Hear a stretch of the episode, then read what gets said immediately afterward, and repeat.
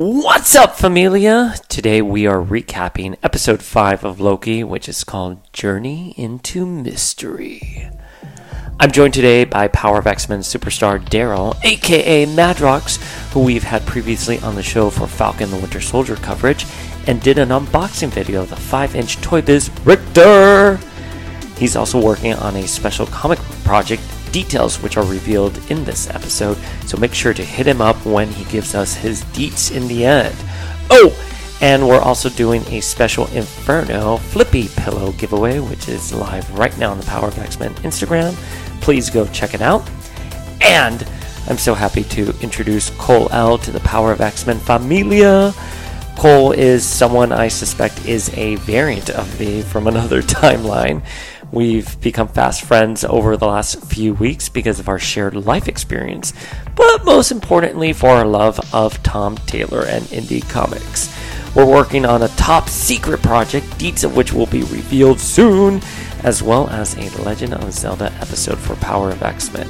You're going to be blown away by how insanely articulate and charismatic Kolel is.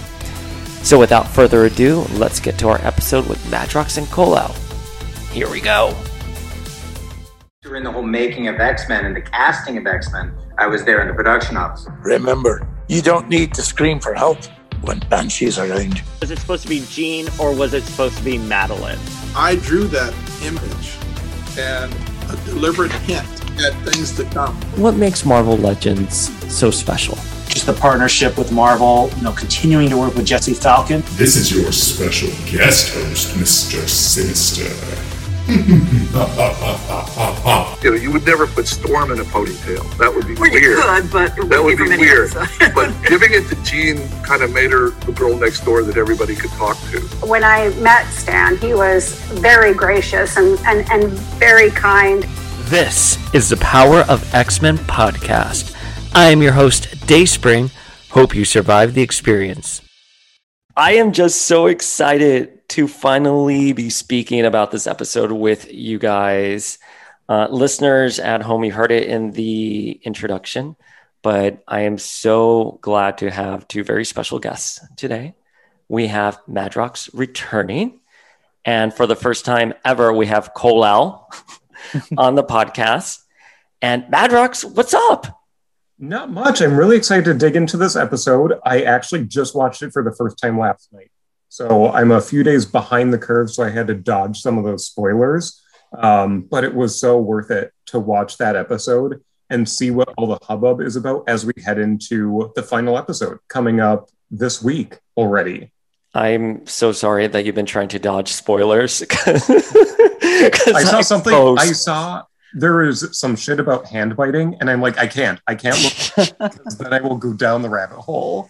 Well, you know, I don't know if you feel this way too, Cole. Out like spoilers are just there now, and I don't really mind spoil. I really don't, but like, I just wake up, I put, open up my phone, and there's like the bomb of the episode, and I'm just like, could you not? Could you have just waited till the end of the day? You know? Yeah, I mean, I remember uh, last week when X Factor came out and Marvel uh, showed the end of it, basically just spoiled it. I'm like, at least wait. I mean, they did it in the afternoon. I mean, this is totally unrelated to Loki, but I remember when they did that, and I was like, really? I didn't even have a chance to read it yet.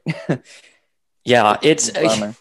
I remember like having a conversation with Calvin from from the Ashes, and he was saying that like oh we should just avoid you know the books on wednesday everything and when is an appropriate time to post something like the pretender's death because like people come to these communities looking for news and i was like well i mean i don't mind posting like an image from the comic that's non-spoilery or something we already kind of knew was going to happen but i wouldn't post the ending but then, literally, what you just said to Cole, like that afternoon, Mark Brooks released the variant cover. Unknown Comics revealed their variant cover.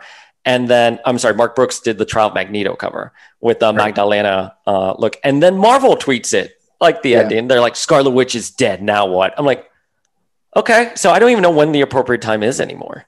You know, yeah. and I think Marvel's just going to kill off characters that are coming out with movies now. I think because I mean, WandaVision kills Scarlet Witch. Um, they're doing they're gonna do like a Death of Doctor Strange coming up with Doctor Strange coming out soon, and um, they haven't announced if Spider Man's gonna die, but he doesn't look too good in the new series. It's gonna be continuing after Spencer leaves, and so I guess it's just a new marketing thing. Well, I mean, it's not even a new marketing thing; it's an old marketing thing. Um, Star Lord and Guardians of the Galaxy. Sorry to cut you off. Yeah, and we've all read. I mean, even if we aren't super old, we've all read older comics that were coming out before we were even around, where you're like, oh, oh, that person's dead. And then magically you're reading something from 15 years later and oh, they're back alive. So it's totally a marketing ploy. They are doing. Oh, yeah, definitely. Yeah. Um, and that reaction, I don't know if you listen to our friends on the X Wife podcast, but poor Alicia. Oh, oh yeah, I was way. That, yeah. So shout out to Alicia. I love you, Alicia. Pissed the entire day. um, I think we totally feel her. I know. God, I love Alicia and Justin so much. Um, yeah, it's they did it with Captain America. They did Old Man Steve Roger, uh, Rogers, excuse me, and then they did it with Thor with with us getting um, Jane Foster Thor. I thought some of it was like really great and iconic, and it landed well. But it is a curious marketing technique that as these characters are becoming more famous in the movies, or in this case the disney plus shows they eventually uh, they die when they're when when they're at the height of that media popul- popularity so i don't know if it's deliberate coincidental. I trust kevin feige. Maybe he knows what he's doing. Oh he's he, i like he's like a god to me. I was just watching an interview with him just now and he was talking about loki and how the timekeepers was a pipe dream for them. And this was something they were talking about 20 years ago. How can they incorporate the timekeepers because they were just so fascinated with them. But but wait, before we get into the episode, right. this is why every Power of X-Men episode is like 3 hours long because I don't stick to an outline. um Madrox, we have some exciting news. We do. We do. Uh, do you want to do you want to go first with it? I don't well, let's the concept of this exciting news is a giveaway, but yes it's the best giveaway, I think, that we can push out possibly with our powers combined. So, yes. Oh my God, I love that Captain Planet reference.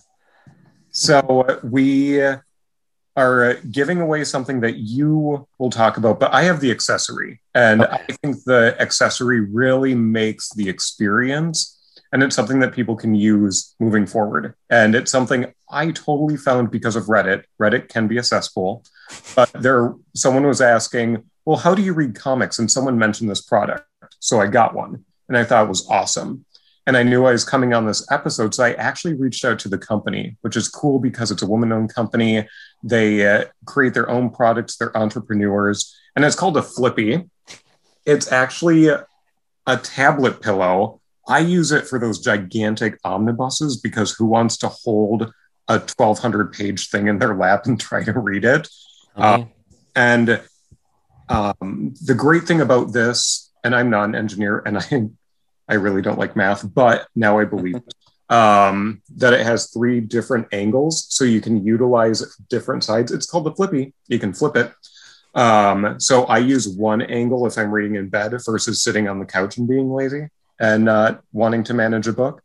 Um, so the company is going to give one lucky winner their choice of product and pattern in terms of the, the fabric covering on it. So I have a really neutral one, but they have really cool patterns and fabrics that they use. And as someone who quilts and things like that, I'm always after interesting fabrics. You quilt? I didn't know that. Yeah, I have a Marvel quilt. I'll post it. I got it. And it is made up of um, over 1,200 little tiny squares that I sewed together. But anyway, um, my part of the giveaway is working with the phenomenal people at Flippy to make sure that someone is getting this to experience it and love it the way I do. I use it every single day when I'm reading comics. And it's super convenient. You can also put it like on your counter if you're cooking um, or something like that to put your tablet on so you can watch something on it. So uh, something I also do. Uh, I need to watch X Men the animated series if I'm baking for a while in the kitchen. Have a marathon. So yes, yeah. I so you sent me one uh, through Flippy, and I've been using it so much, especially like when my hands are like full of, I, I have to manually feed my dog. And so I just have it right there on my table and I have like something playing in the background on it. It reminds me of like the first generation iPads with the iPad case that you can like fold it over. It's like a pyramid and you can put it there, which I have not had a cover like that since. I don't have an iPad anymore. I have a I have a Kindle and and obviously physical copies of books. But um it was so convenient, especially the other day when I was like really hungover and I just wanted to sit at my t- there's an ongoing theme here in my life, but where I just wanted to like read a comic book and not have to hold it because some of these bitches are heavy. Oh, they, They are. are. Like look at like the Ten of Swords like hardcover. That's like it's insane. And I, I just got the Marvel Universe guide like omnibus. After I told you, Madrox, I'm like, I don't really like omnibuses, and here we are, like me being Yeah. a hypocrite. But um, I I just loved it. Thank you so much. I'm so proud to be able to host this giveaway. My end of the giveaway is something that's related to our Mutant Menace book club because we are reading Inferno and it is a lofty and very expensive read. And I felt so guilty, like telling people, this is like what we're going to read. And it's like a bazillion chapters. And some of the trades are hard to come by. And then once you get the trades, they're like $30. So I got a milestone edition X Men Inferno trade paperback. And we're going to pair it with the Flippy. And it's everything we're going to be discussing in book club and more. And I think it's going to be the perfect pair with the Flippy. Yeah, I think that this is. I'm like, yes. talk, Uh, talking about it. I hope that people are really excited about the Mutant Menace book club. I love what you're doing, Paul. Dayspring, in terms of uh, making this more accessible, because nothing is harder than wanting to participate, and maybe you just don't have the scratch to spend. No, it's expensive. It's super expensive. It can be an expensive hobby, and Yeah. It really is, yeah. if people aren't signed up for the mailing list, do so. You can get the resources that Dayspring sends out. In terms, so if you don't have the ability to actually read it, there are other resources that you can hit up so you can be in the know, or just roll into book club, chat with us. Like we can fill you in, and we basically just dish on the best and the worst that we're reading in any sort of event. So Oh my God, you're officially hired as the Power of X Men publicist. Just Yeah. FYI. Yeah, it, we don't want it to be exclusive. It's totally inclusive. And I've been at every single book club since it started. And it's a lot of well, eh, there's so many people who DM and they're like, I haven't read this, but I want to like show up in Kiki, or like I don't have the scratch for to burn on on this trade. And that's the entire point of book club. I've I've said this before countless times. It is like walking into a comic book store in 1993 and you're just at the counter. You have no idea what the fuck anyone's talking about, but you're like, damn, that sounds so cool. I want to be part of this conversation I want to learn more. And you just ask questions and stuff like that. And we have fun. And I think this one in particular, we're going to have some extra people who haven't normally been on it. So, um, more on that. And then I'm excited for the next book club. I'm not going to put that one to vote, but we are going to pair with another podcast. And Sweet. we're going to try to do like a mutual book club and we're going to promote a certain story that we recorded an episode with uh, a while ago that needs to eventually air. But I'm really excited. Uh, and Madrox, we hung out recently in New York. I had so it was much fun. so much fun. You got to meet my partner, Philip. Uh, and you did an incredible job of touring us around and having us hit up some really cool comic spots. Cole, have you ever been to New York? I've been to New York City. This is a long time ago, like my freshman year of high school for like a school trip. But Okay. I haven't, so I haven't really, really been to New York like as an adult, I guess. Yeah. Yeah. It's Daryl, was this your first time in a while that you were? I'm sorry, Mad Madrox. Was this your first time in a while? It was. I was there for a short trip the fall before COVID. I went out there with one of my friends, and she had a work reason, and I was tagging along. Oh, I remember you said this. Um, we didn't have a whole lot of free time that time. So it was great to have a few extra days in the very hot city, which ties into Inferno because of hot as hell. You're so great at plugging everything. I got to get better with my puns. I'm just like, Yeah. Uh, no, I had so much fun. I was so excited. I was so giddy. We we met up. We were going to Midtown Comics. It was closed because they didn't open till noon. And then I was like, "Oh, what do we do?" And we walked around and we found an Applebee's. we went to Applebee's. We went to iconic, Applebee's. iconic. And we even rolled in and we had asked, "Is your bar open yet?" Yeah, is your bar open? And like they didn't know. I was like, no. Um, but then we also went to Forbidden Planet downtown, and then we got drinks at Rosa Mexicana on in, in Union Square, and we just like talked for hours, and it was just so great. I was so happy to finally meet you. I I'm upset that you're not in the same city as me. I know. I mean, well, we maybe had- I'm upset that I'm not in your city because you have two acres of land. so, so if anyone's going to be wishing to go anywhere, and um, there was a lot of tequila consumed during that. Oh, it, but good drinks, good Um, and good chats. Uh, it was incredible. And uh, just to plug our upcoming episode that we're going to be recording, it's going to be the John Byrne Alpha Flight, which I have not read, and you are a huge fan of, and we're going to dive deep into it. Yeah, we're turning the tables. Normally, I'm the one who needs to beef up some of my knowledge, and that's why I come to book club and why I listen to the podcast every single week. It's filling in the gaps in knowledge.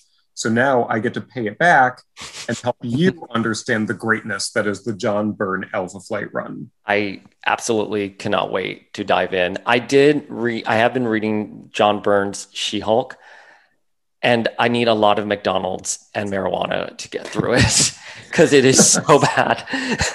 that first issue, and I love that era of She Hulk. I love the art. Like Yes. it's not a jab at all on the character because I love her, but it's it's a weird read, and maybe that maybe that can be another collab we do. Um, yeah, I think do when like we get it. closer to the series, let's dive into some of that She Hulk lore in terms of comics. And we could do a preview. We can fully put on clown makeup before that series comes out and say, I think they're going to do this. And we will be 110% wrong on everything. And it'll be fantastic. And it'll be out there for the world to listen to for all eternity. You know, I had I had theories going into Black Widow, and I was like, I'm not to be a clown, but here I am being a clown during the theater, and like I I was so off on everything. But um, There's nothing wrong with being a clown. I mean, sometimes it's just fun to come up with the craziest shit you can think of. Oh, well, like I don't know, like maybe Evan Peters' Quicksilver is actually from the Days of Future Past timeline, and Wanda would read his mind and figure out that there's this whole other multiverse with people like her, and she's going to create them instead of destroy them in the MCU. Yeah, no, that would have been pretty cool. That- sorry, that was my clown makeup. W- would have been better than Ralph Bohner. Ugh, anything's better than Ralph Bohner, but Bohner. Bohner. But Colel, Yeah. welcome. I'm so happy to be here. Finally. I'm so happy to have you on here. We are relatively new friends, um, but we bonded very quickly because we have a lot of similar uh, life experiences, and that's sort of the conduit of how we start talking. yeah, it's totally like what we've been probably talking for just a few weeks now or so. And like we've just like really gotten to like some of our personal experiences. We're like, oh my God, I've been through that same thing. Or like, oh, I'm going through that right now and everything. I'm just like like, am I you? Are you me? no, it was it was really insane, and um, you're going to be in an upcoming episode for Power of X Men, uh, where we're going to talk about Zelda with the release of Skyward Sword, and Yes. it, and how we can draw parallels with X Men. Yes, I'm very much looking forward to that, along with the game coming out too. Even though I don't know, Skyward Sword may not be the best. I still enjoyed it though. I did beat that game 100% three times. But yes, I'm very much looking to uh, do parallels with Ze- uh, Zelda and X Men because I've never really done that before. Like with the because they're two different franchises, obviously, but I bet it's gonna be fun. Madrox, do you play Zelda? No, I was thinking about something else. It sounds like you two are variants of the same person. yeah, yeah, no, it's um, yeah, probably a variant. You know, like I'm like your older brother variant. There, yeah. We're just waiting for the TVA to come and take one of us. Oh my god, man! I would go happily go. Like, ugh, get me a vacay from this reality. Oh, I'm right there with you, man. But actually, maybe I don't know. I kind of like. I don't know. I've been really happy recently. I, I I make no secret of it that the pandemic hit me hard emotionally, Same. and I could not. Die. I mean, that's why there is a podcast, you know, and a Power of X Men community, and it's it's because 2020, even early 2021, up until like March, like everything was very bleak, and I work in live entertainment, and it was just really scary. Sorry, I brought the mood down. Oh, oh, it's fine. Um, I'm there with you. I work in the museum industry. Same thing. Things just kind of stopped, and you figured out what else you could do. So, um, and uh, shout out to you, Dayspring, for boosting one of my posts. I actually got professional development money to draw correlations between where I work and comics. So that's another exciting project that I'm digging into. So if you want Oh, details, hit me up. My details will be at the end of this episode. for you. Did you get some good. DMs?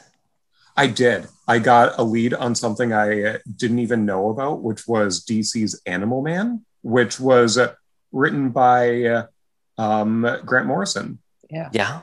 Uh, did it was a total blind spot to me. In ter- I'm very much a Marvel person and not DC, and I read the descriptions, and it seems like such an interesting series. So that's It's great. one of the great tips multiple people gave to me. So shout out to those people who are looking out for my best interests so I can read some really cool stuff I've never heard about Mhm. and uh, work on this project. Oh, I love that. I love that. And speaking of projects, Colel and I have something in the works. I don't know if you want to tease it, Colel, but we're still figuring it out. Some amazing things are coming coming down to the universe. yeah, Beautiful. we're we're gonna be imbued with power. Yes. fanboys with all the power.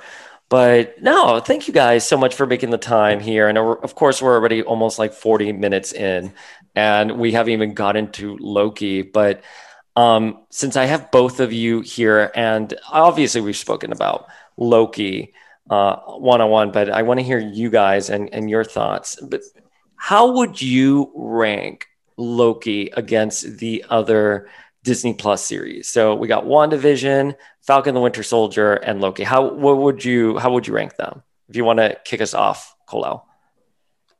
I think I, when I when Loki first started, I'm like, okay, I'm gonna absolutely love. Like, this is probably my most favorite one out of the three so far. But as it's going on, I would say it would probably have to be WandaVision, and I think the reason being with WandaVision is because it. I would say, yeah, I would say WandaVision's first because when it started, it was such, it was a bold move for Marvel, I think, and it landed perfectly. I thought. I mean, for their two first episodes to just basically be sitcoms from years ago was brilliant, and and it, I thought it worked. To be honest with you, It worked so well. I agree. yeah. And then um, the second one would be Loki, and the reason with and with Loki, I the re- reason I immediately fell in love with it is because of that pilot episode, and I think it like totally laid lay down all the groundwork like just perfectly and you didn't and i feel like you didn't have to watch like the previous movies to 100% understand like i mean this is loki from 2012 uh, 2012's avengers and he's been taken from the tva and now you're getting to learn who the tva is and plus they were talking about uh multiverse stuff and uh, i eat that stuff up man Same. So then your third would be Falcon the Winter Soldier. Yeah, and there's no flack on uh, Falcon Winter Soldier. I thought it was a great show as well. I just I think it was not the too normal, I guess. Uh, it was the safest one. yeah, and I think that's why they originally were going to leave with that before uh, Mhm. the pandemic hit and everything, which it totally makes sense. And it was a fun, action-packed series, and I think uh, the dynamic between and the chemistry between Falcon and uh, Bucky was just spot on. Oh my god, it was th- th- their chemistry like it just popped out of the page or excuse Oh. me, the screen. Well, yeah, and I've never really seen that before. It was just it was beautiful, and I thought um, uh, Anthony Mackie did so well. Oh, I agree. uh, Art Cap. Sam Wilson.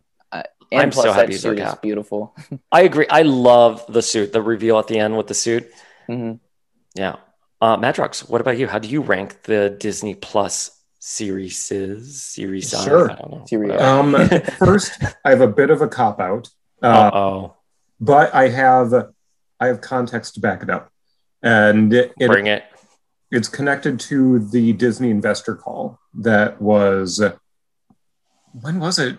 November, I think it was when they rolled out like all of the news of everything that they own because they own like half the entertainment industry. yeah. It's Like when it's they really announced identif- all their shows. yes, Yeah, And- I I remember when that happened because I think that's when they also announced Fantastic Fours, the a movie. I cried because I was so happy. I know. Uh, and I get I will touch on that in two seconds. Thought, um, or I will lose it.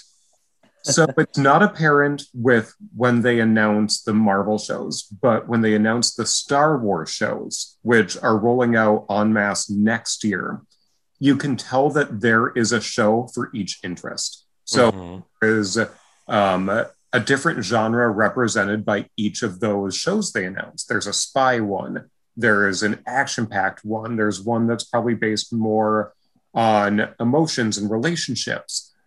And what we're seeing with the Marvel shows currently is that these are genre shows, and there are different strengths to all of them.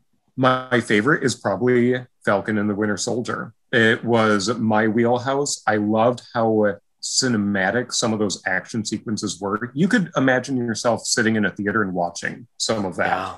I yeah, agree. I mean, I watched all that on my MacBook while I was in college, and it was still just I was starstruck. It popped off the screen. And I've always loved Captain America and um, getting to see Falcon become Captain America. And just like you said, Dayspring, the relationship between he and Bucky was just amazing. They they have it. They have quote it. yeah. But it really drew me in. I could not wait for every episode. Um, then I would probably go WandaVision. WandaVision was so different. They flipped the script on that show. They Yeah. decided to do something in terms of the Marvel Cinematic Universe, very avant garde. So Mhm. they created an art piece out of storylines that some of us were familiar with already. And they did it in such a way that we were all still surprised at how it turned out and what they would reveal every episode. Loki, I feel, will need to grow on me a little bit more. Really? I, You're wearing a Loki shirt. I, I and look, look, it's Oh, dissatisfied Loki. Oh, Shout out to. JC Penney for having this installed on clearance. department stores may be dying, so support your local department store. Um, Womp womp. I think this shirt is from JC Penney or something. I don't remember. I saw it somewhere online and like no, it's from Kohl's. Is that what it's called? yeah, yeah. I don't- Kohl's. I did, I had Burdines growing up. That's I, I'm a Florida boy, so it was Burdine. So I don't know all. I did, I didn't know Dillard's or or Kohl's. Oh, I had J.C. Penney and I had Macy's too, but that's it. and in the Midwest, we had well, especially in Minnesota, we had Dayton's, which was then bought out by Marshall Field. Like, don't into it. Um, Keep on track, man. Keep on. You're, know, you're supposed to be the good of- one here. so many feelings on department stores. Um, so I think Loki Podcast spinoff coming soon. right? Department stores and me. We're Uh, just gonna put in little teases of department store stuff. yes, yes, we are actually Claremonting right now. Yes. Um, uh, Loki is really good, but it's so different. Um, it's not my wheelhouse in terms of the story structure and the elements within it. I really do enjoy the characters. I enjoy the journey. Mhm. Feels very compact to me. Like there's a lot of stuff that they could possibly explore, and they squished it. So, it, I, I will come around. I want to see how it ends. And I've been reading articles because the internet is obviously very opinionated on all of these shows. And some people are saying they've never really paid off a finale for any of the three, that it's just been sort of, eh, I don't necessarily agree with that. But I want to see how Loki ends up before making a final judgment call on it. And also, back to Fantastic Four, they're going to do it right this time. I have complete faith they will do it right. And Philip, my partner, and I recently watched the first Fantastic Four movie, which is really just good for eye candy. Chris I- Evans Oh yeah. in a towel for a while and sucked me up. It's a beautiful. The the people on there are beautiful. I mean, Jessica Alba, Oh, Chris Evans. Well, I mean, they uh, advertised Jessica Alba the entire time when that movie was being advertised. I remember. yeah. yeah. I, I was working at Wizard when they were doing Rise of the Silver Surfer, and we were on a call with Jessica Alba, if I remember correctly, or someone in the office may have been interviewing her and just had the you know the phone on speaker as he was taking down notes, but she just sounded so like ethereal and magical on that call, and like just talking about like the Silver Surfer, and it it was pretty funny, but um. I loved those first two movies, and I didn't even. I think I saw the the reboot a couple years ago. I've only seen it once. I remember thinking I didn't think it was as bad as people said it was, but it wasn't. Same. It wasn't the right positioning. So I, I don't know. As you said, it was safe. Yeah. And I think when it comes to Marvel movies, we don't expect safe. We expect Anymore, I don't think we do. Because I mean, we've been so blown away with Yeah. like so many different ways. I mean, even just WandaVision, like we just said, like that's not safe at all. That's experimental and it's fun stuff and it works. So WandaVision for me was is the best one. I, I love WandaVision. And I agree with what you were saying, Madrox, that there were there have been some conversations there that the endings to some of these shows haven't stuck. I, I've said this before, I keep saying it. I do think these shows are skippable from a, you know, if you're only following the movies. And I think Kevin Feige has said, like, you don't have to be watching the Disney Plus shows in order to understand the movies. But then in the same breath, he will say, uh, there are no Disney Plus shows, there are no movies. It's just one shared universe now. And there are different corners and different pockets, and that's how we're going to explore them. Fine, whatever. I thought WandaVision is a great character story. It resonated with me. It came to me at the right time in my life. I cried like a baby. And pre pre pandemia, I did not cry at anything. I was renowned for being a hard ass. And now I'm like crying as she's saying goodbye to Vision. Um, I really liked Falcon and the Winter Soldier. I thought the messaging was the most important for it. I think we talked about uh, it on the show, you know, quite a bit, and it's I think it's a, theme that no one will dispute: systemic racism and trauma, and those were important points for for Marvel to talk about. I think they were a little late to the party, to be honest, with with the, some of the that stuff, but at the same time, they never had the venue to really explore it. So, Right. you know, I'm glad they did that, but I do like Loki number two only because I like those uh, sci-fi fantasy elements of uh, time travel and like what you were saying, Colel. I just eat anything about the multiverse up. I love it.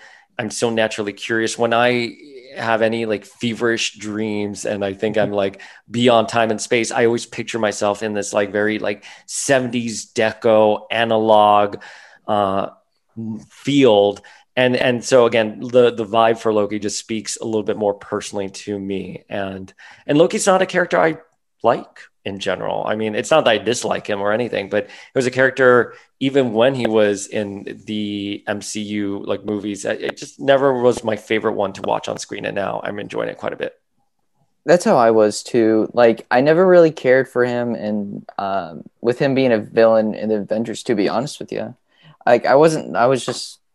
I guess I with like gods and all that stuff. I've never been like too caught up with it. I haven't read like a lot of Thor comics, and I didn't start reading anything with Loki in it until just like a few months ago.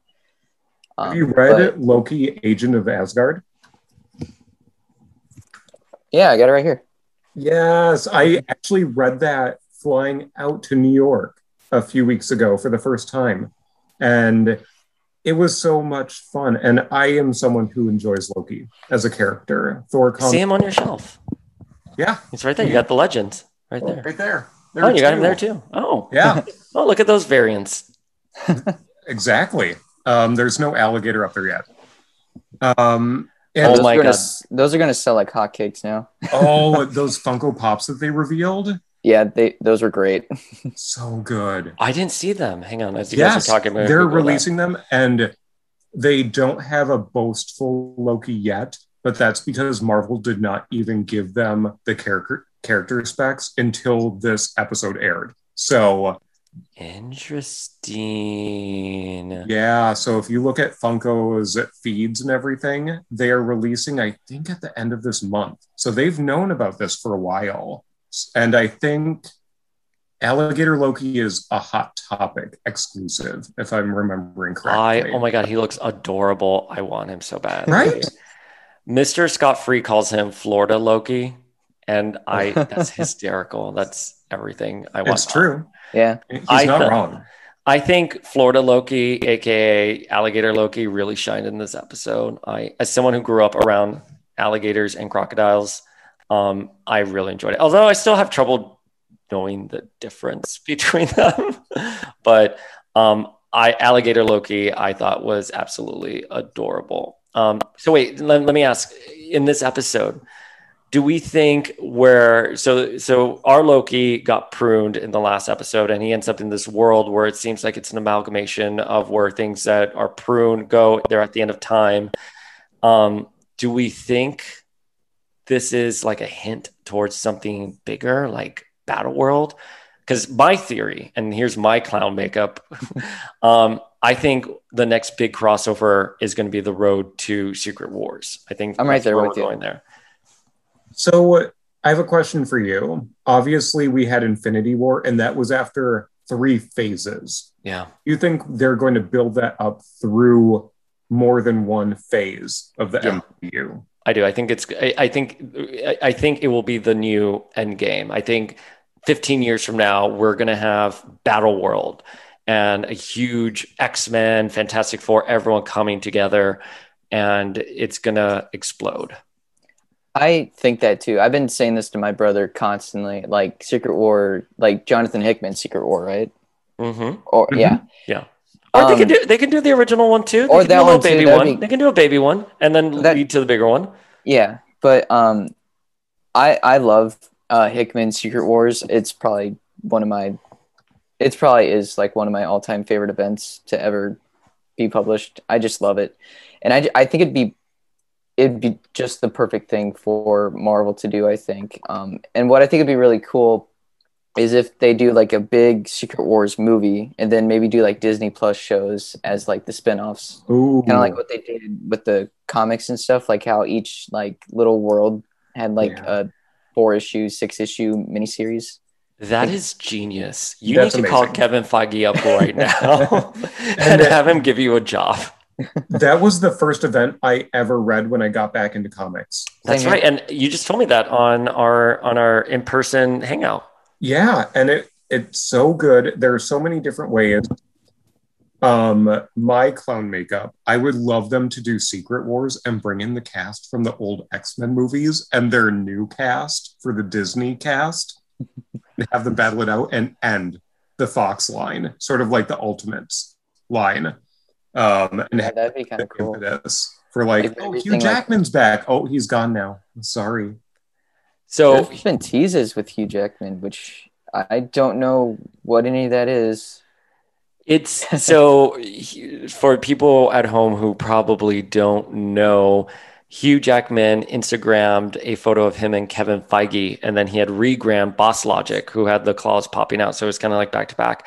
You know, it's it's funny. Like we don't get a lot of hate in the Power of X Men community, but that that post that I I showcased it for, um, a lot of people were like, "You're overreading into things," or it's like, like, no, we're not. Like they're putting like they're they're putting a vibe out there. Is he coming back as Logan?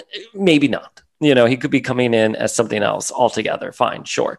But um I think we are gonna see a variant of Hugh Jackman's Wolverine somewhere. And look, the only way they could end the Fox X Men for me is if Famke comes in in a white Phoenix outfit and burns everything to white hot, and that's it. That is how they need to end the Fox. That's the only way I will accept it. What about James Marsden?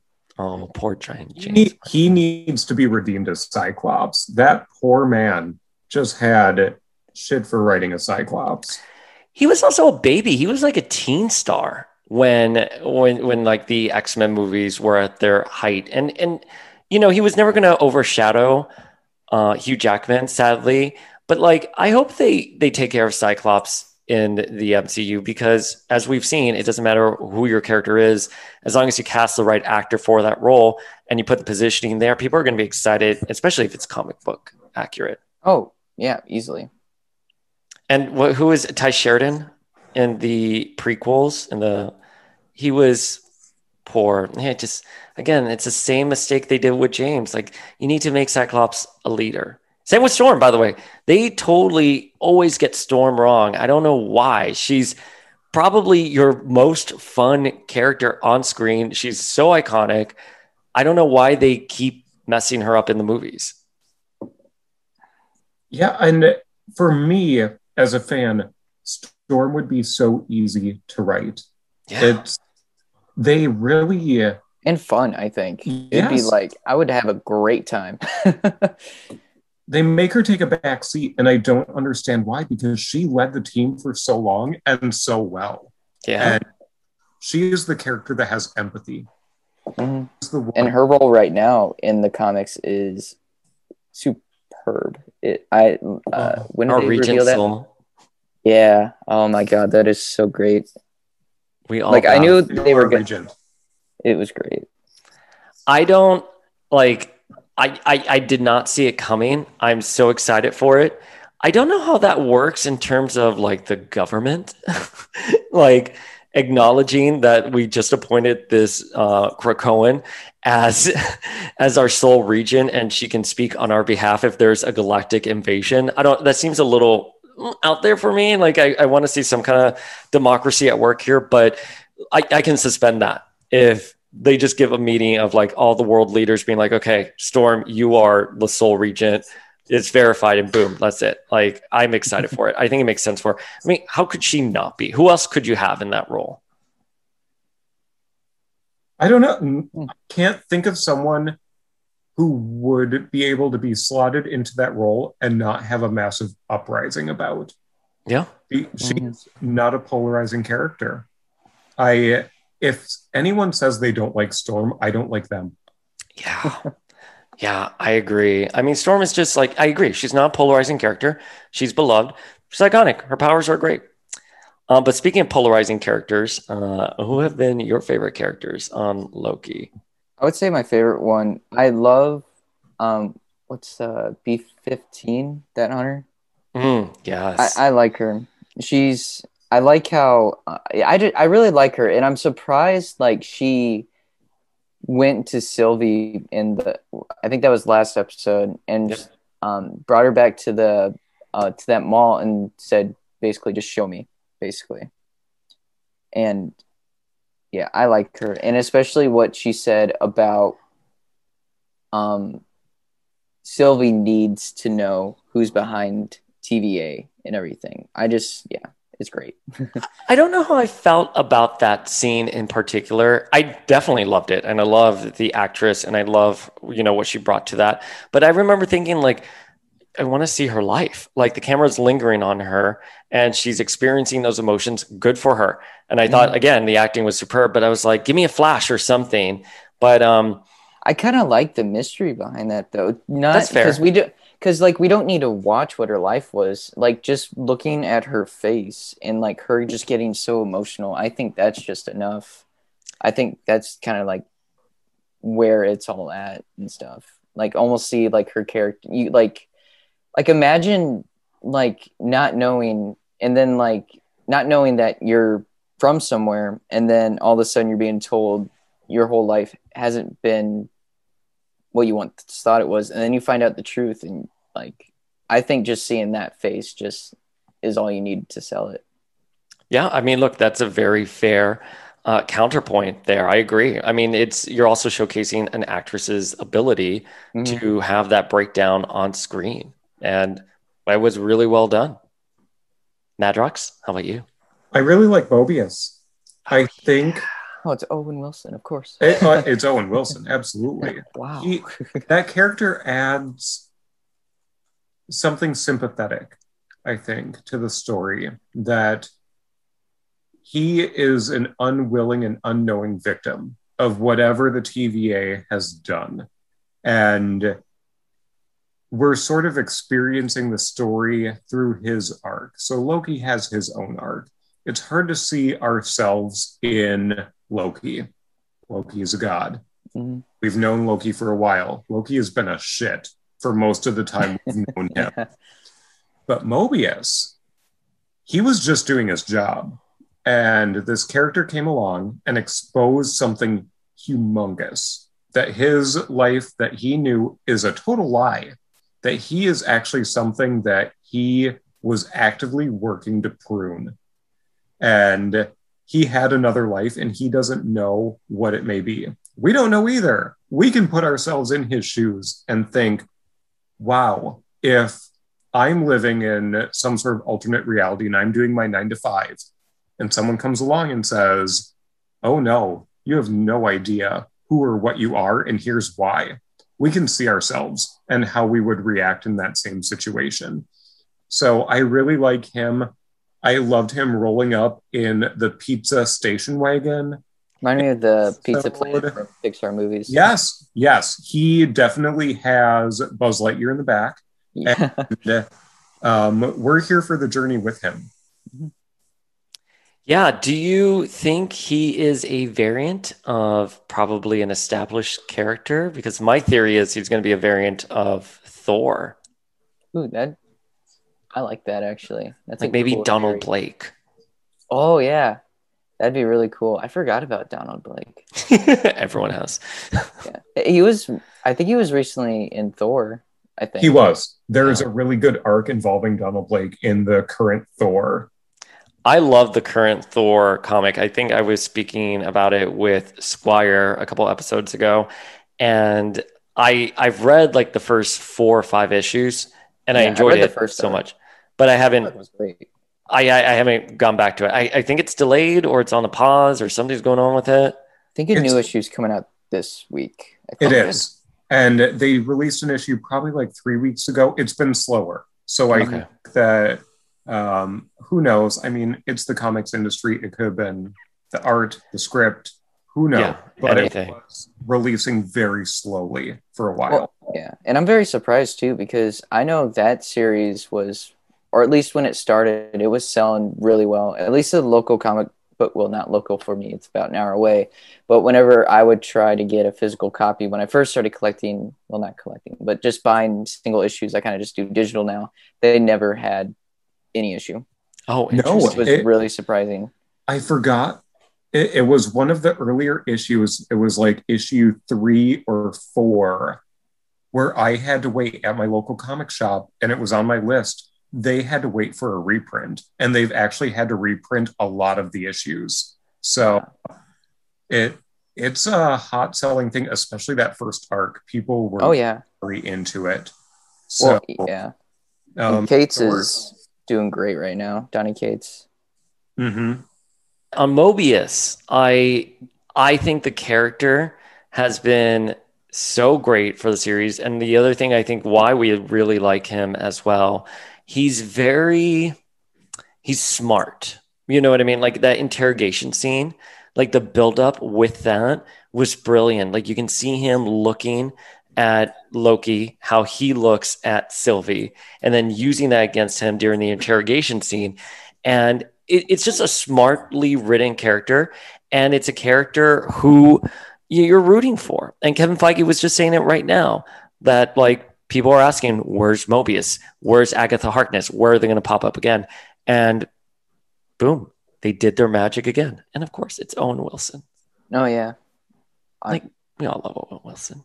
Yeah, he's doing great in that role too. And I think that's almost like where the real relationship is within this series between Loki and Mobius. And I I love their relationship together. I think it's great.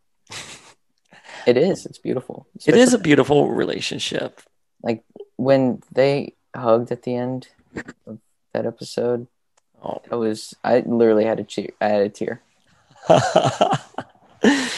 um, before we get into the episode, I want to ask you fellas some more questions and sort of your thoughts on the MCU. Obviously, we just had Black Widow that released uh, this weekend. No spoilers uh, for this episode, but what what do you guys feel about the MCU now? I mean, we're already in Phase Four.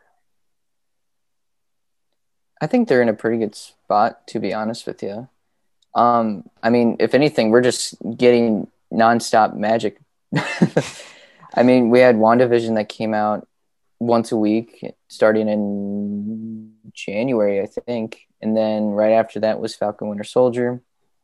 And Yeah, uh, WandaVision was January. yeah, Guys, And then- January 2021 was a very different world. it Oh. was. Yeah, please don't remind me. Uh, um, and then uh, I think we just had a little break. Then Loki, and now we have Black Widow's out right now, and then we just have like I think they're. It's almost like they're catching up because of the pandemic, but I think they're in a pretty good spot.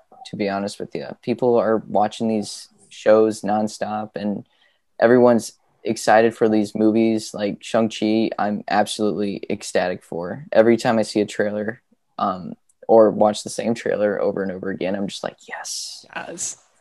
I can't wait, especially What If also got announced this week. That anim, I know the animation and uh, I've heard. I don't know if it's true, but just seeing like what some of these stories might be, I'm like, this is gonna be fun. Yeah, um, I'm so excited for Shang-Chi as well. And I've never read any of the comics, but seeing that trailer pumps me up so much. and I want to learn about him. That's what I love about comics. There's always more to learn. So I want to see his story and how it plays in because, you know, they always build off of stuff. So I really am excited for that. Eternals. I'm pumped for Eternals. I I'm am not. I know you're not. I don't. I don't know anything. I've tried. I don't know reading- anything about them either. Yeah, it's. I don't know. I'm just being a crazy X stan right now. And I want to see how they're spinning it because Eternals are fucking old. Like they've been around forever. And if you've read some of their comics, it it's very odd. I mean, um, I really appreciate what Kirby did when he came back to Marvel and created them in the 70s. It's something totally off the wall. But when you're talking about all powerful characters that have been around forever, what role does that play in the larger universe? Is this going to be sort of dipping the toes in the water to see if it's the same sort of reaction as Thor got? Or maybe it's a one off and we never hear from them again? Who knows? Well, here's my thing. I the, the thing about Eternals that I feel that I'm just getting the vibe of was that it was in development, you know, before the Fox Disney deal. Inhumans blew up in their face, and they need Oh, sort of Terribly. that That shit hit the team. fan. yeah, that fucking, and I'm glad it did. Fuck the Inhumans, and I I feel like the Eternals was supposed to be the successor to the X Men in the MCU, but oh, Disney was able to buy Fox, so here we go. And it, I at this point, like, look, I saw the trailer. It looks great. I'm gonna watch it. Like, I'm not Oh, gonna be yeah. a hate. Like, it's it's Marvel. It's great. But like, I'm just thinking about it from like a practical standpoint. Like, what what what are they bringing to the MCU that the X Men aren't already going to bring? And everything that comes out now, with the exception of like Shang Chi or Fantastic Four, obviously, but it, it's just a hurdle until we get to the X Men. Like, I just want the X Men already in the mutants, however they address it. I just want them in the MCU now. And I think we've been getting that energy. I said this the other day on Instagram. La Brujeria like is working because like Kevin Feige like has all of that X-Men energy around him. And I think Well, he was in Hellfire Gala. yeah, I thought that was a nice nod from Marvel to the fans, being like, "Hang tight, it's happening." Yeah, and looking at the release schedule, I think they would have held pretty close to the releases and how frequent we're getting them. It's a bit more compacted because of the pandemic. Mm-hmm. They they're pretty much known for pounding out at least three movies a year at this point. Yeah. hmm You have the Yeah. late winter one, you have the summer one, and you have the November one. Mm-hmm. Just looking at the wealth of movies that we are facing, they already had a lot of the stuff in the can. So this has given them extra time that hopefully they've put towards figuring out how we are going to execute some of these things so right that the fan community is going to go absolutely bonkers over Fantastic Four. Yeah. X Men and how those are woven in. So they're smart. They know their shit. We're getting some great stuff. And the next year to year and a half of movies, it's going to blow our minds. I know it will. I can't. I I'm so excited. I just have goosebumps after you said that. I agree. I it's literally going to blow everyone's mind. Um okay, before we really get into Loki and we are going to play a little trivia. What like I want to know who is your favorite Marvel character across all timelines, across all variants, favorite Marvel character. And Cola, we'll start with you. My favorite Marvel character would probably just be Peter Parker, Spider Man. Yeah. I mean, I started read. I mean, my dad collected Spider Man comics when I was like younger, and I used to read them and not know a damn thing I was reading, but damn did I love it. And I watched the movies, like the original uh, original trilogy by Sam Raimi, and I know the lines, each line from that movie. Can you I do can- the emo emo Spider-Man dance? yes. That combined I did not think expect that reaction. that combined with Nickelback doing the song. I know a hero would save me. yes. Oh, it's so good. Like, what a trip. What an absolute trip to the early to mid 2000s. Um, I like the "Learn to Crawl" uh, song from the soundtrack. Can you teach me how to fly? I'm forgetting. Oh, I can't what a sing. mood what a moody ass time we all had in the Oh. mid 2000s. My God, those were Oh, the, like that. wearing sweatbands on our wrists. We're not athletes, no. We just smell like a hot topic. oh my God, hot. To- I worked at PacSun. I was I was at Oh. PacSun. I know. I And did the it. a- Cloud, the cloud of cologne that Oh, I know. I still wear too much cologne because of that era. I still wear Abercrombie actually. That's like my. you. That's, I've not changed my cologne since I was like 14. Uh, well, it's your signature scent. Yeah, there's no point in changing now. No, That's it. I'm gonna die. Just like douse me with like fierce from Abercrombie at my funeral, please. Yeah, just Take off with- that cap. Take off the spritz cap and just pour it. Pour it right there. right Um, before we bury you. Just this is what he wanted. Oh, the funeral parlor, like they have to have like the staff go through and spray it in the air. no, no, no. I got it taken care of. There's a candle. Yes. And like I, I had the candle burning yesterday for my dinner party, and like people walked in, they're like, "It smells really good in here," but no one can ever identify the scent out of context. No one's like, "Oh, it smells like Abercrombie in here." They're just like, "Oh, it smells really good. I've smelled this before. Where is it from?" And I'm like, "Yes, it's Versace." And like people literally don't know because it's obviously not a Versace like scent in any way, shape, or form. But some people are just thrown off, and like I just quickly changed the conversation. So, uh, in 80 years, when you finally pass away, maybe they should make prayer candles with your face Yes. paint with that candle inside. God, that would be incredible. Oh my God. Uh, Man, you just took me back. I'm just now thinking of my abuela who used to have those saint candles all the time. Th- that was big. Like Cubans, they pray to saints. That's a huge thing in our culture. I have a Stevie Nicks one. Wait, but Madrox, who is your favorite character across We the entire about- Marvel? Yeah, we talked a little bit about my favorite character before on my previous episode Mhm. was episode two of Falcon and the Winter Soldier. If anyone's interested in digging back in the archives, um, it's Hercules. I love Hercules. Yeah. I would simultaneously cry and get a boner if he shows up in Thor: Love and Thunder. Um, Who would you want want to play him? Anyone with gigantic arms. Maybe John Thinking Cena. That'd John be Cena great. could pull it off. I I can't picture John Cena in my head. Hang on, let me Google him. Um, he's in the upcoming Suicide Squad movie. Oh yeah. Oh yeah, he's Peacemaker. Peacemaker. Yeah, Oh yeah. He would. He would look. they could put like a fake beard on him and it'd be fine. Oh yeah, Yeah. easily. But my second favorite um, growing up was oh, and growing up, this was probably my favorite number one aside from Gambit was Human Torch. I just love Johnny Storm. Yeah. So he was great. attitude, he was young and hip and cool, and cool powers. So how can you say no to flying and be able to turn things into an inferno? And Which be I- good looking at the same time. Book Club. So if you're interested, go ahead, pick up a copy, look up some Wikipedia articles, join us in August. I love that. Yeah, no, I mean, I was just there were two things I was thinking about when you were talking about Johnny Storm. One of them being he was in the Marvel two and one that Yes. led up to the, yeah, the one that led up great to yeah, it was so great. It was one of my favorites.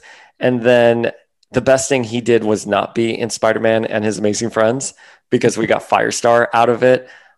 But I still would have liked him in there Mhm. as like a guest spot. But like the reasoning for that was so stupid. They were afraid that children were gonna light themselves on fire trying to be human torch. I was like, oh my God, so stupid.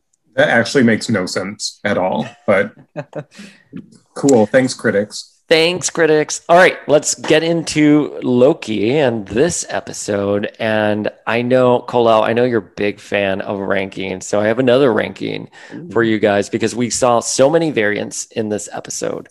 I want you guys to rank the variants Sylvie, older Loki, boastful Loki, kid Loki, alligator Loki, and president Loki.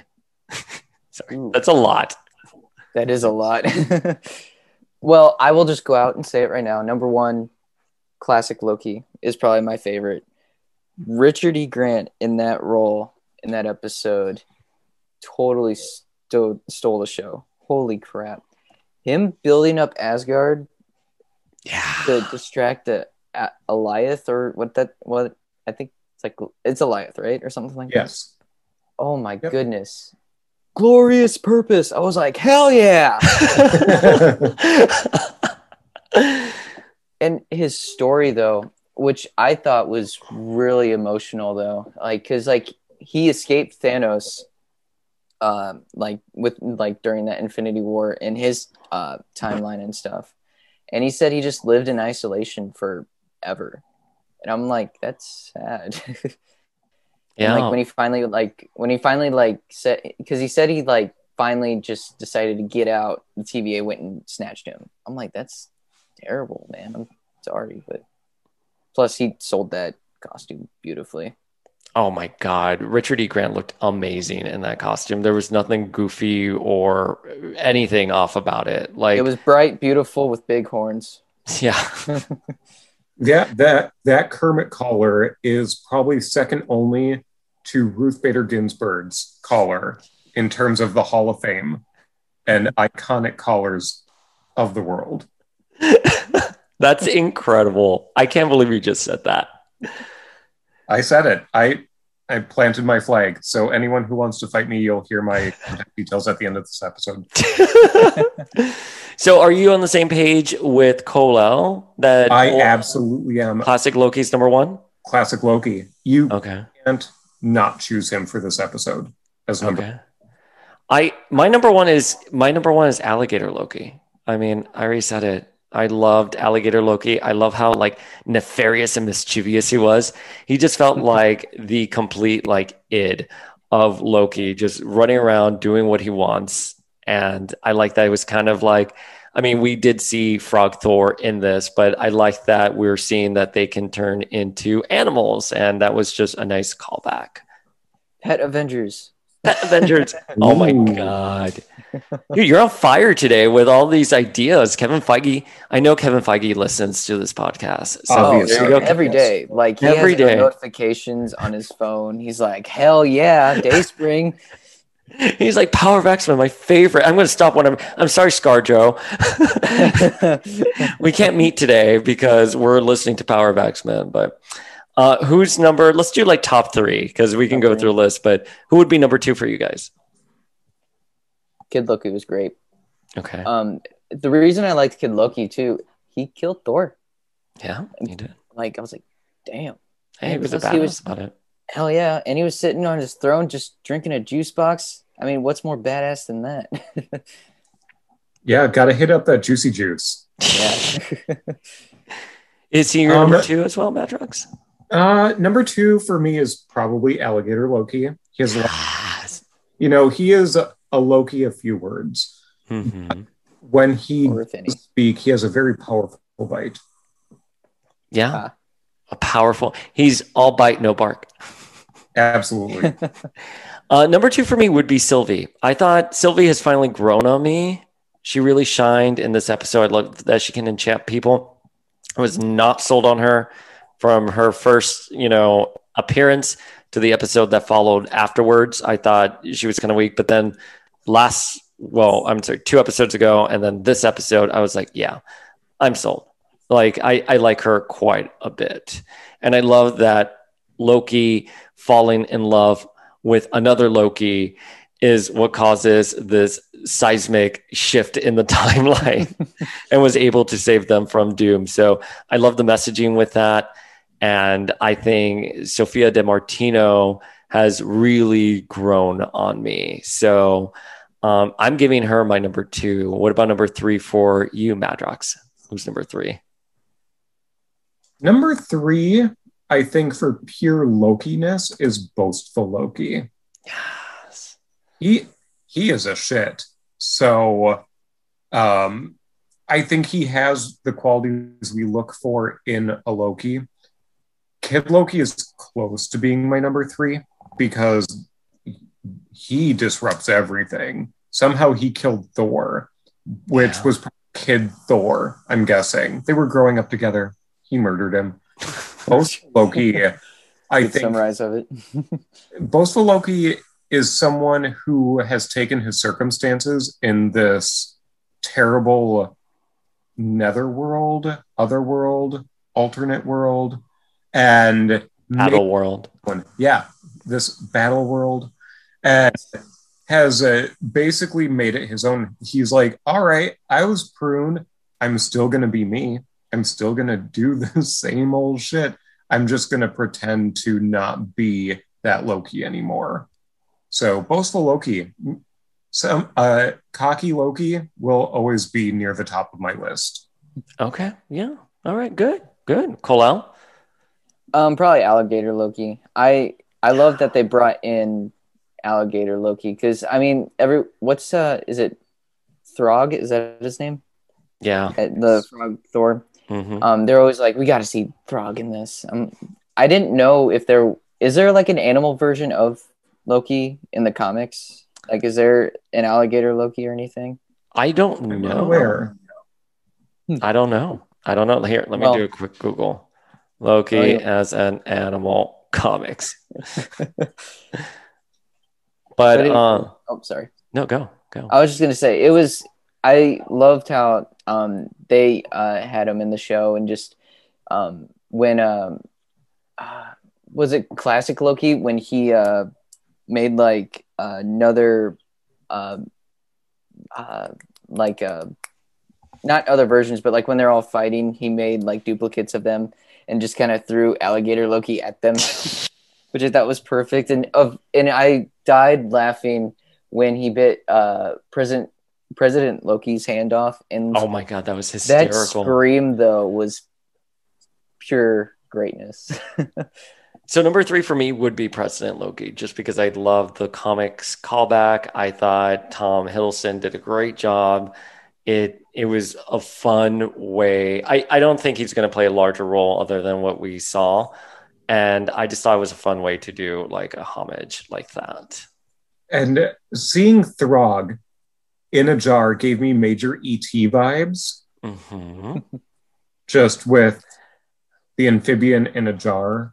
I I hope that there's no cotton ball that's trying to kill him in there. Oh man. It did did Chris Hemsworth perform the the grunt or the sound effect for him? I've He did. that. yeah. You did? Okay. I meant to Google that, but I didn't. There was another one I wanted to Google, but I'm not going to give spoilers for for a certain movie that just landed. But I was curious if that was someone's voice in there too, and I never did. But so it was Chris Hemsworth. It was. All right, good. I love that. Um, all right, let's do some trivia really quickly before we get into our overall feels for the episode. So I'm going to ask you guys a question and just shout out the answer. Is Hela Thor and Loki's sister in the comics? No, That's true. Hmm. that's Angela. It's Angela who came from the Spawn universe. Very good. Yeah. Oh yeah, that's right. Wow. Yeah. I need to get caught up. I'm I'm curious how the the process was to have Hela become Thor and Loki's sister for the movie. Like I get it, but like why not use Angela? But like it's fine. Like Hela was perfect, but I'm just curious what the scripting process was because we know Marvel writes multiple scripts and they can go either way with characters. I believe they've done that with Ant Man um, and the Wasp Quantumania, where one script version is this is all rumors, of course. Uh, one is specifically geared towards Kang, and the other is specifically geared towards introducing the Fantastic Four. So I'm curious if maybe this was just an amalgamation of multiple scripts that had been floating around. But um, yeah, it was an interesting choice. I was thrown off when I saw it because I was like, that's supposed to be Angela. And the character is so much like Angela. Yeah. Yes. And Cate Blanchett, I did not expect that um, she was flawless in that role. she kicked ass in that role. Oh. Like so cynical and I loved it. Oh my was God. great. She- I mean, her headpiece. I mean, she pulled off that headpiece so fucking well. And Right. I think she's probably one of the only actresses that could pull off that headpiece. Oh, yeah. Yeah. She's got swag. Yeah, She's she got does. major swag. Okay, next one. What was Thor's original secret identity in the comics? Donald Blake. Yes, ding, ding, ding, ding, right there. Absolutely. All right, next one. True or false? Loki is a frost giant. True. That is true. Mm, matter. Yes. I, I would say false because he's half a frost giant. Look at that with that deep cut right there. Someone knows her comic book history. I do. I mean, I was a Scandinavian studies major. I got my in. We did watch a lot of ABBA music videos, and I read some Thor comics. Okay. Well, Yatu Sabis. Watch out! Watch out! Um, this next one, eh, there's only one right answer. True or false? Thunderstrike is the best Thor stand-in ever. The answer is true. It's just true. True. It's True. just true. Actually, That's hold on one second. Make some conversation. I'll be right back. Have you got into Thunderstrike before, Cole? I I don't think so. Okay, you're gonna love him, especially in like the um the the comics he's in during the 90s. It's so good. It's it's so good. Yes, I've there's seen that Marvel Legends. before. Okay, yes, I have seen that before. What a hunk! yeah well i love i love the face and everything and i he is one of my he was my thor growing up like that was the thor that was in the comics when i started reading so Look at I, how 90s this figure is. There's just there's a needless brown vest. I have him somewhere around here. I have like i'm in disarray here. I'm not going to look for him but he's there. But yes true is the only right answer for that. Thunderstrike is the best thor stand-in ever. If you can have thor you have to have thunderstrike is all i'm going to say. Um, so let's dive into this episode and our general feels for it. This was episode five of Loki called Journey into Mystery, which is obviously a callback to the series uh, where Loki and Thor first appeared in. Actually, I think Loki appeared in Venus number six in 1949, but modern Thor, the Thor we know today and love, it was that Journey into Mystery. series that debuted in the 60s that sort of uh, gave his rise. So That was did you- such a fun callback with an episode title. and it because they really are turning into mystery. It was great. I have no qualms with it. I, I this is another reason why Loki ranks number two in my Disney Plus shows. but um, I'm curious, what did you fellas think? I think that it was a very good second to last episode. Mhm. It set up a lot. I think it set up a lot in ter- terms of where we could apply our clown makeup and think of how this is going to end and be totally wrong about it. And it was very fun to see the variants interact with one another and how that dynamic played out before Prime Loki ever showed up. That they found each other and they have this bunker with a bowling alley. I mean, it's entirely random and it was a fun journey to see. Oh, The- was it a fun journey to Just- see? We just saw these characters revealed in a mid credit scene last episode, and yet they developed them pretty well that we actually cared. We were invested in who they were by the end of this episode. Yeah. Yeah, I agree. I mean, they did a lot with these characters that were just one offs. Obviously, Kid Loki is a herald for hopefully something bigger coming in the I really Disney- hope so. Young Avengers has to be coming. It's got to be coming. I mean, we got uh, Billy. We got um, Kate Bishop's going to be in Hawkeye, right? Yep, Kate Yep. Bishop is in Hawkeye. We got Billy and we got Speed, and then we got Cassie and Ant Man 3, Ant Man and the Wasp 3. And I think Ironheart will take the place of Iron Lad. But regardless, we do have Mhm. Kang coming. So, yeah, the pieces are there. I think we only need um, Hulkling to be officially introduced. And we had Iron Patriot in Falcon the Winter Soldier. And I, It'd be great to have Marvel Boy too.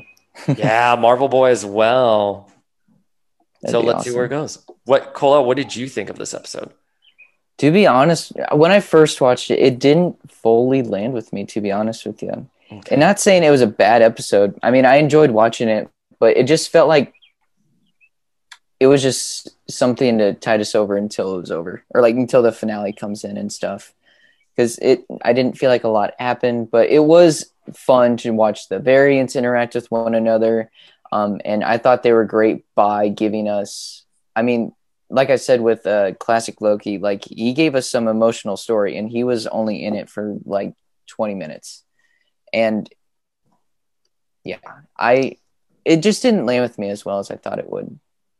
Yeah, it's you know, it's it's an interesting episode for some people. I really enjoyed it. To me, Loki was sort of like a slow burn up, and now that we're there, I'm kind of like really into it. I think what I really responded well to was just like the pure comic bookness of this episode. Yeah, and the attention to detail they did with the Easter eggs, like the Thanos copter, you know, crashed in the background. That for me, I was so excited to see things like that. Uh, I say Frog Thor, but Throg there as well. And I'm forgetting what numbers he had on his, let me Google it really quickly. Uh, he had on his jar, but it was the issue that he first appeared in T365. So Thor issue number 365 was when um, Loki turned him into a frog. I just think it was just so wonderful, wonderfully done and felt very MCU, but at the same time was very unsafe. And it wasn't afraid to like call in a lot of questions or make the viewers, you know, think a little bit. I was thrown off with the void because initially I thought it was the Century Void. So Alioth, and uh, that's ripped directly from the comic book, and you know it has ties to Kang and Renslayer as well. So I'm really glad they respected that continuity. what a name though, Renslayer. like, damn, What that's do you great. What do you guys think is going to be on the other end of this? Like, who do you think Loki is going to encounter? Who do we think the the puppet master of the time variance is? It. I feel like I everyone like Kang's the new F- Mephisto for this, I think, but it's got to be another Loki. I think Yeah. it's King Loki. Yeah, that's what I was thinking. Mr. Scott Free said that in last week's episode. I never knew King Loki existed, but I agree. Organically, that's a. I don't think it's going to be King. Well, No, I feel like it like because what I think what this show is really um like the message here is just finding out who you are or discovering yourself and everything. And I feel like if it was King, I feel like that would just ruin the whole point of the show and just kind of throw it out the window. You know? Yeah. That actually is a really, I'm glad you just said that because I've asked everyone on this podcast what they think Loki is about ultimately. And I was like, well, it just kind of has to like play out before, but I think it is about self discovery and confronting yourself. What do you think, Daryl? I think so. Daryl. It, it it's six episodes of a journey to find oneself. Mhm. We saw that when he was able to see what happened to the other Loki, the Loki that we have grown to know within uh-huh. the MCU, and was ultimately killed by Thanos. He was able to see that he had a redemptive arc. And it's something I believe that this Loki aspires to, and I think ultimately will achieve. And they've confirmed, has there been a soft confirm for a season two of this? Yeah. No, I think it's we an open may- secret now. So we may not see the full redemption with the last episode. I think in this episode, we really saw that he is working hard towards that, though. Yeah, this is a really interesting approach, and I'm curious how they're going to do it because, in theory, they can do a season two of Loki, and it would be within the same vein. I'm not saying they are. I'm not saying they're not. They're not afraid to sh- change things, or he won't be in the movies. But like with Wanda, when you think of a season two, it's like, well, how's that going to work? Because she's going to be in the movie. She's going to be radically different. She's going to be on the board.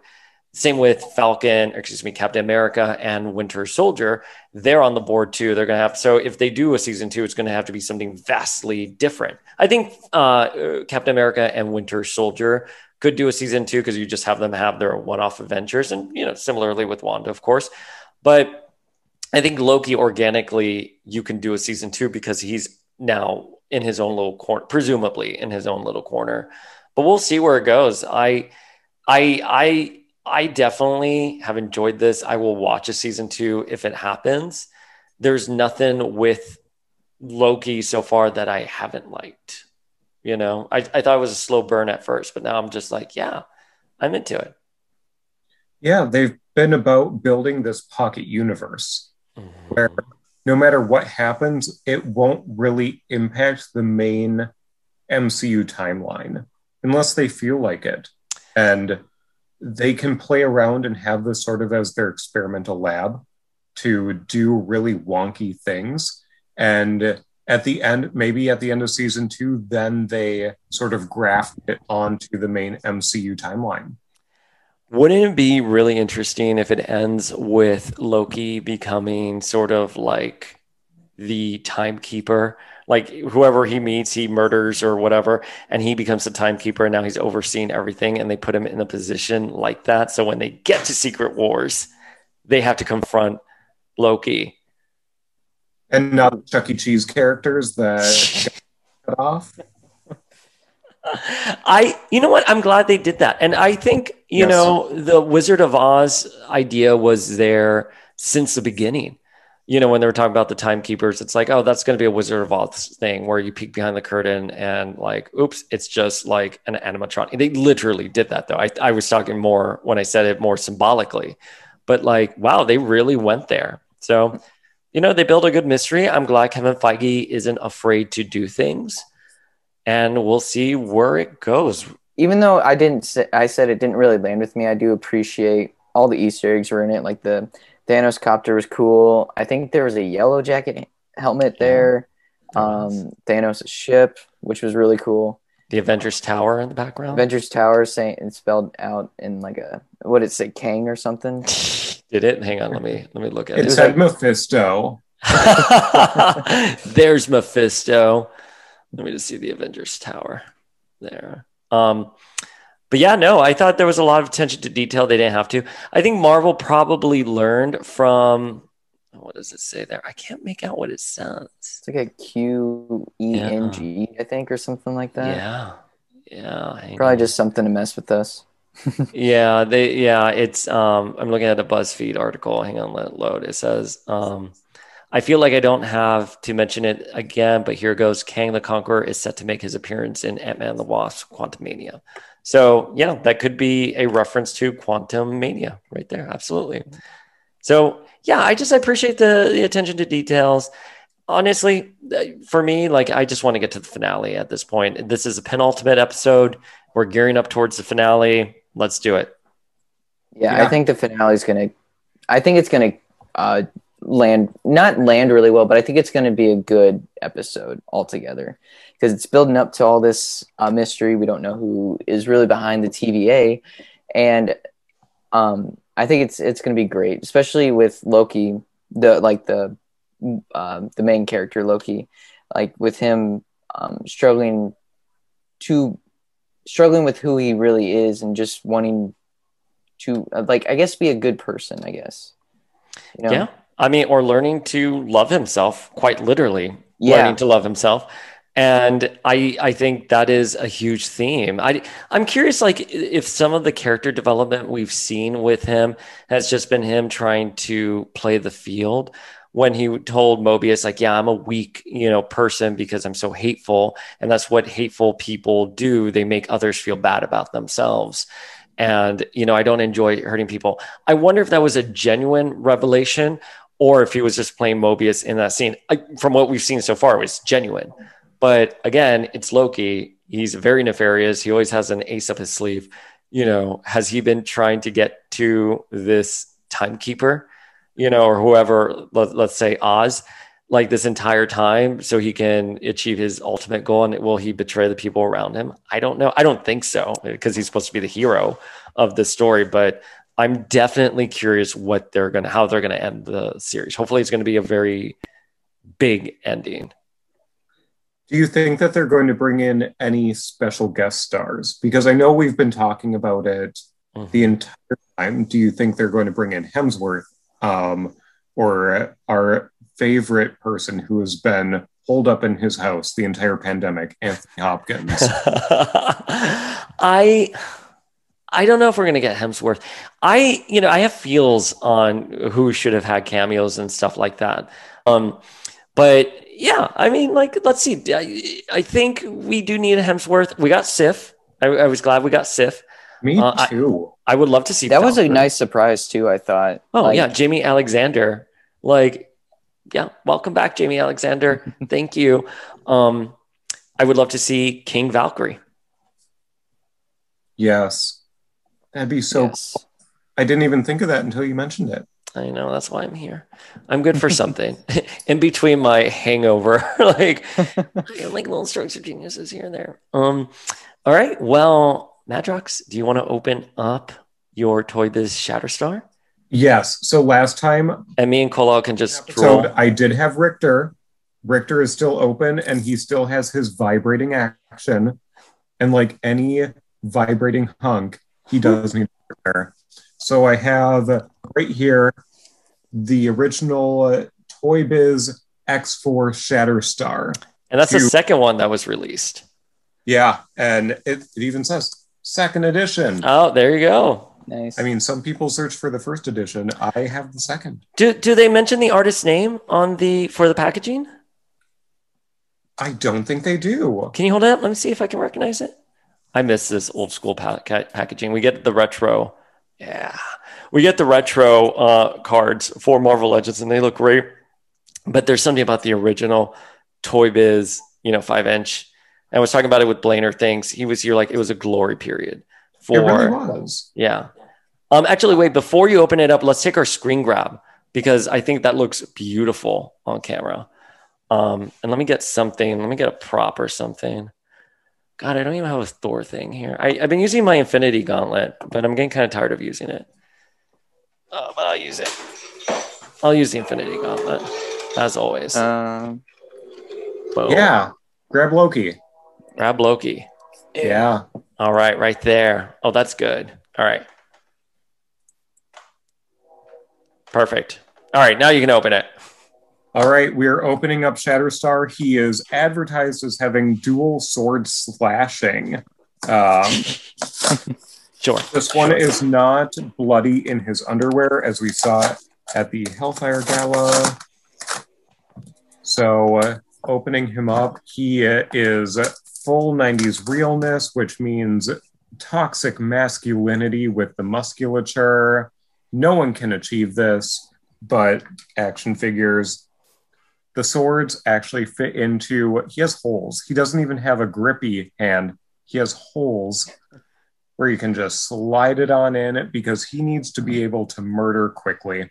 He does this. I remember. I'm getting like the flashbacks now. So we lock it into place. We press the button. Oh, it's dead. Someone's dead. And he didn't even cut his ponytail. He's Oh, so, his pony. His high. I love that he has a high pony. look at that high pony. That is magnificent. He's Yeah, I ready mean- to like defeat people and speak to a manager. Absolutely at your local department store. yeah, J.C. Penney, apparently. Yes. Oh wait, what was the other one you grew up in? Uh, Dayton's. Dayton's. Dayton's. Oh, by the way, there is an extra card here. Oh, it's Dani. Oh, it is Dani, and That's it, a is that Fleer Ultra? it is uh, 94 Fleer Ultra Yeah. Dan, aka Mirage, and she's looking like a smoke show. Yeah. Oh my god, I love that era so much. God, I remember that car. I think I have it somewhere here still. I, I had my sure original ones. I had my original ones back home in Miami, but I didn't bring them because I went to LA after Miami. But I had every intention of l- getting a rental car and loading up all my geek stuff and bringing it back to New York. But I was like, "Mm, let's go to LA instead. all right, Daryl, thank you so much. Yeah, thank you. Um, Colel, thank you so much for joining us today. Thank you so much for having me. I've been wanting to do something like this for months, and I'm so glad I was finally able to do this for the first time. I had a lot of fun. Wait, is this your first podcast ever? Besides doing an assignment for school, yes, this is my very first podcast. Well, welcome, welcome. Um, something tells me you're going to be like really naturally prodigious at it, but maybe that's something we can tease another day too. but um, guys, where can the folks at home connect with you guys? Why don't we start with you, Madrox? You can find me on Instagram at Mac on Fleetwood. It's like Fleetwood Mac, but Mac on Fleetwood. And what about you, Colel? Uh, you can find me on Instagram at coledaniel99. All right, guys. As always, I'm the Uncanny Dayspring signing off.